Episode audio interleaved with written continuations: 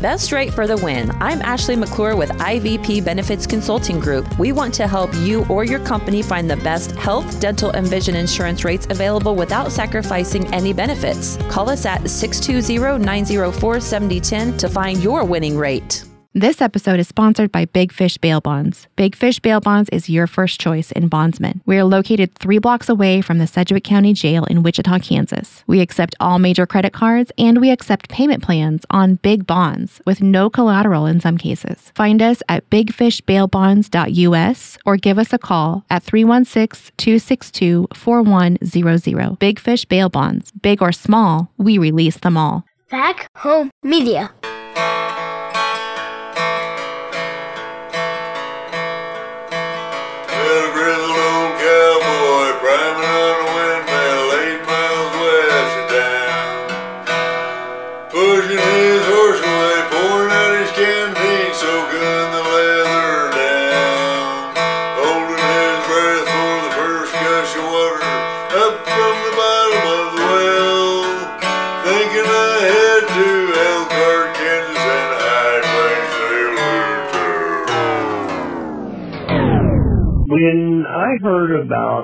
John's deal, me and my wife both knew John real well and everything. You know, I, I worked for John for probably 20 years on the rig.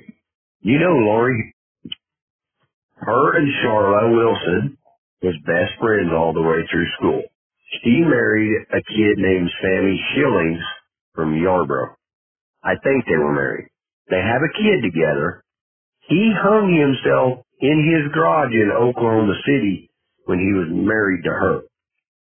Charla lived in Lawton, which is only an hour 18 minutes away. She lived with her first husband, and they said it was, they, they suspected it was, wasn't suicide on him. It just seemed kind of weird that that happened, you know, that way, to me. Me and John worked together forever. My wife dated John he actually dated John and me kind of off and on there for a couple years. You know that little gray house on Main Street right in the middle of the block across the street from the park? My mom owned that house. My wife now lived in that house. I was dating her then. I lived there John was there that day. I was in the fucking bathroom taking a bath and Charlotte come over and she just come walking in the bathroom wanting me to fuck her. And I convinced to get out of the goddamn tub and I took her ass outside and choked her out the fucking door. Told her to get the fuck out of here. And then later on, when she come back to Elkhart, we was hauling a bunch of scrap iron and stuff back in like 2009 and 10. And, uh, she went and turned in that Charlotte did that I had stole two combines off of her dad's property and took them and scrapped them. So the cops had started harassing us about all this scrap iron and stuff, and I had proof where everything I hauled went and you know come from. And uh, I got tired of the harassment, and we just up and left Elkhart. And after I was up here where I'm at now, about six months, I found out I had warrants in Guymon for grand larceny on two combines, and I fought it, and I won it because I had picture proof that the combines never existed. You know when you go south out of Elkhart into Oklahoma, go out to the six mile road, turn right. Humphreys is right there on the left. Then you've got another trailer house that was burnt and a shop. That's where Charlotte lived growing up. Then you had uh, the feedlot. My wife lived out like the fourth. When you get to the six mile road, the fourth place on the right is where my wife lived growing up. See, so her and Charlotte were neighbors. They went to school together. She's always been mixed up in drugs. Yeah, my wife knows her pretty good. As soon as I found out he hung himself, that's the same thing that Lori's husband supposedly done in Oklahoma City. And like I said, Charlotte only lived an hour and a half from Oklahoma City with her first husband and her and Lori were best friends all the way through school. It just seemed kind of weird. And Sammy Shillings is the one that hung himself there in Oklahoma City, and he wasn't that kind of guy either. it just all seemed kind of weird to me. You know, um, my daughter Kaylee got raped by, uh, when I beat the living shit out of him out of the river there in Elkhart. And, you know, aunt was the judge in Elkhart. She's the one that signed my arrest papers for me to be arrested for beating him up. That's conflict of interest. That's his fucking aunt. Yeah, he, he, he were sexually molested my daughter. She was 14, he was 32. And John paid for my lawyer, which is the same one John had, because I didn't have the money to get a lawyer and fight it, and John paid for my lawyer and got me off of it for beating him up. James Burnett is the one that done the case on my daughter because I would not let Justin Holiday do it. And me and Justin were supposed to have been best friends. He was the best man at mine and my wife's fucking wedding. And I went to him way before, you know, all that, told him about. And he knew he wouldn't do nothing about it. And when I found out that they were out at the river that night, when I went out and beat shit out of him, I called the police station before I left Elkhart. And I told them where I was headed and who I was going to beat the fuck out of. I said, uh, they said, well, we got a cop out there on the grasslands right now. I'll send him that way. Well, I drove speed limit all the way out there. It was out at the tracks where everybody goes forward and stuff. And, uh, I drove speed limit all the way out there and I got out there, no cops. I found him. I got out. I beat shit out of him. Got my daughter. I come back to town. Yeah, I had my my fair share of Elkhart. They got him. I mean, he didn't sleep with her, but he fingered her, and they said a finger's just as good as a dick.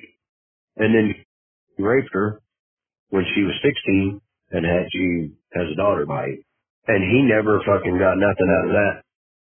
And he's only seen that kid once and has never paid a goddamn dime of child support. And he's supposed to. Yep. He just got a fucking slap on the fucking wrist and that was it. Yeah, uh, John, uh, daughter Jocelyn and, uh, John, the son, they spent two full summers at mine and my wife's house. We watched them while John worked. Cause me and my wife was in the bar there when Carrie and Kuko had it. I think you're doing an amazing thing, and I think what you do in the podcast and stuff like that is going to get out there. I think sooner or later something will happen. I believe myself. We've been following it all, you know. Yeah, we follow you quite a bit. I don't give a fuck. Anybody knows I give you guys all this information. I ain't scared. I've got three XL bullies sitting here at my house and you can't come in and talk to me or my wife rough at all or you're going to get eight. Two of them are over 130 pounds piece. John was a really, really good friend of mine, you know, and when him and Charlotte got together, he quit talking to me and the wife because of her. She didn't like me because I threw her ass out of my fucking house it just seemed weird, like when we heard about John's deal and how it happened. It just that's the first thing that popped in my head. And that's the first thing that popped in my wife's head. You know that her boyfriend or husband, whatever he was, because I, I'm not for sure, and the wife ain't for sure if they were married or not. Uh, Janet Shillings was Sammy's first wife. She was from Yarbrough. I know him and Janet had two kids. And then him and Lori had a kid. I, I was born in Elkhart and I lived in Elkhart. You know, I'd moved a couple times, you know, away and then only gone a couple years and come back, you know, but I was in Elkhart until 2011. We moved from Elkhart in 2011, but I was born and raised in Elkhart. And you know, John, me and John was pretty close and I John had told me numerous times that he'd never take his life like his dad did. You know, to me, myself, I think Charlotte knew that rope was made with him and his kids, and she knew that that would hurt his kids more than anything. That's probably why she used that rope. That's my opinion. She's just Charlotte's that kind of person to me. I think when she found out that John was still interested in her. She seen the money because John made good money. you know, John had money. I know there for I don't know how many years it was. It was after I had quit John and stuff. You know, you know he got to be the driller superintendent at that drilling company, and he was also wasn't he wasn't just the driller superintendent. He was running a rig in the mornings. He was a driller, so more or less he had two job titles at that company. I know he had money in the bank. I don't know how much, but I mean we were good friends. But I know he'd bring home, I'm to say roughly probably 2000 to 3000 every two weeks. I mean, when I worked for John, that Lauren, she married Dave. And John called me one night or one day and he said, Teddy, are you working? I said, no. He said, you need a job? And I said, yeah. He says, it's one every corner. I said, I don't give a shit. You know, I, I could run the rig. I mean, I, I drilled before, you know. When I went out, it was kind of funny because Dave didn't know me from Adam, but John knew me. And Dave started treating me like a fucking peanut, you know, just somebody didn't know shit. I let him believe it. I thought, you know, if he wants to treat me like this and not ask me if I know anything and just treat me like an idiot, I'm going to go for it. That way I ain't got to do as much work, you know. And then when Dave twisted off, John called me and he says, hey, we're out of a job unless I take the drilling job and you go to work there for me and find me two more hands. I said, done deal. I found two hands for us. We went to work, you know, and then years later, we was, uh, running, me and my wife and working at the bar, in bar part time. And, uh, John was one of our best customers in there. He spent all the time in there, you know, and, uh, Dave come in one day and I was working and he looks at me, he says, I know you, you used to work for me.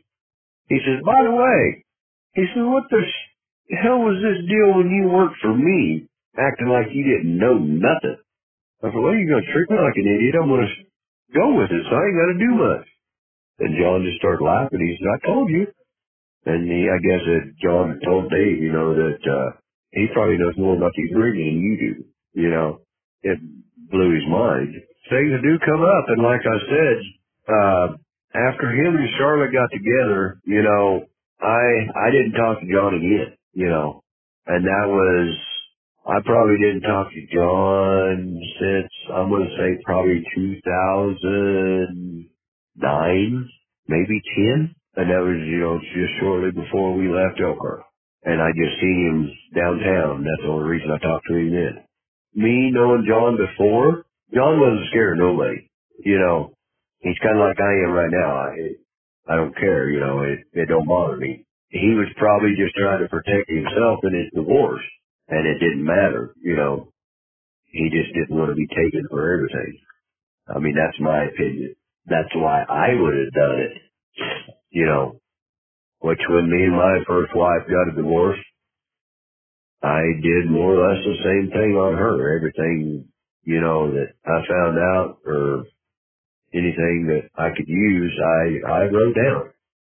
But, I mean, when they started accusing us of stealing all that scrap iron and harassing us and everything, you know, we had a three bedroom, one bath house there in Elkhart with a two car garage. We lost it because of all that. And then we had the farm, ten and a half acres with three trailers sitting on it and all three trailers were hooked together, so it was a like a six bedroom, four and a half fucking bath house out there, you know. And uh I sold it for ten thousand dollars just to get the fuck away from there.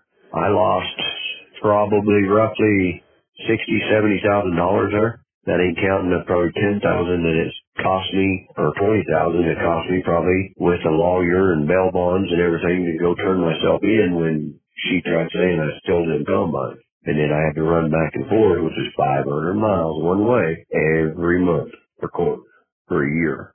You know, so I, I lost a lot of goddamn money because that place down there. My nephew, he went in on Google Earth Maps and got me 13 pictures of that property. And 11 of them was before they say the combines got stolen back 20 years and two of them was after they say the combines got stolen, and I had them, and that's why they dropped that uh, grand larceny for lack of evidence because I had them picture picture proof that they never fucking existed on that property. I think with what you're doing, it'll get out there sooner or later and somebody big up is going to look at all this and I think they'll send somebody in to investigate. Elkhart got their hands in some high up shit. Well, I don't think it, I thought it, that's different. I said what I said and I meant it, or lamented.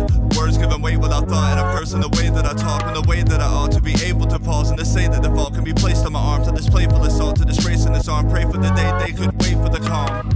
You can't control the storm, only weather it, whether it's five weeks and five days of rain sideways, or scorched earth, search for death, or water left with all the thorns, with the petals gone. Settle on the breath of autumn. If the crown fits, wear it. The crown fits. If the crown fits, wear it. If the crown fits.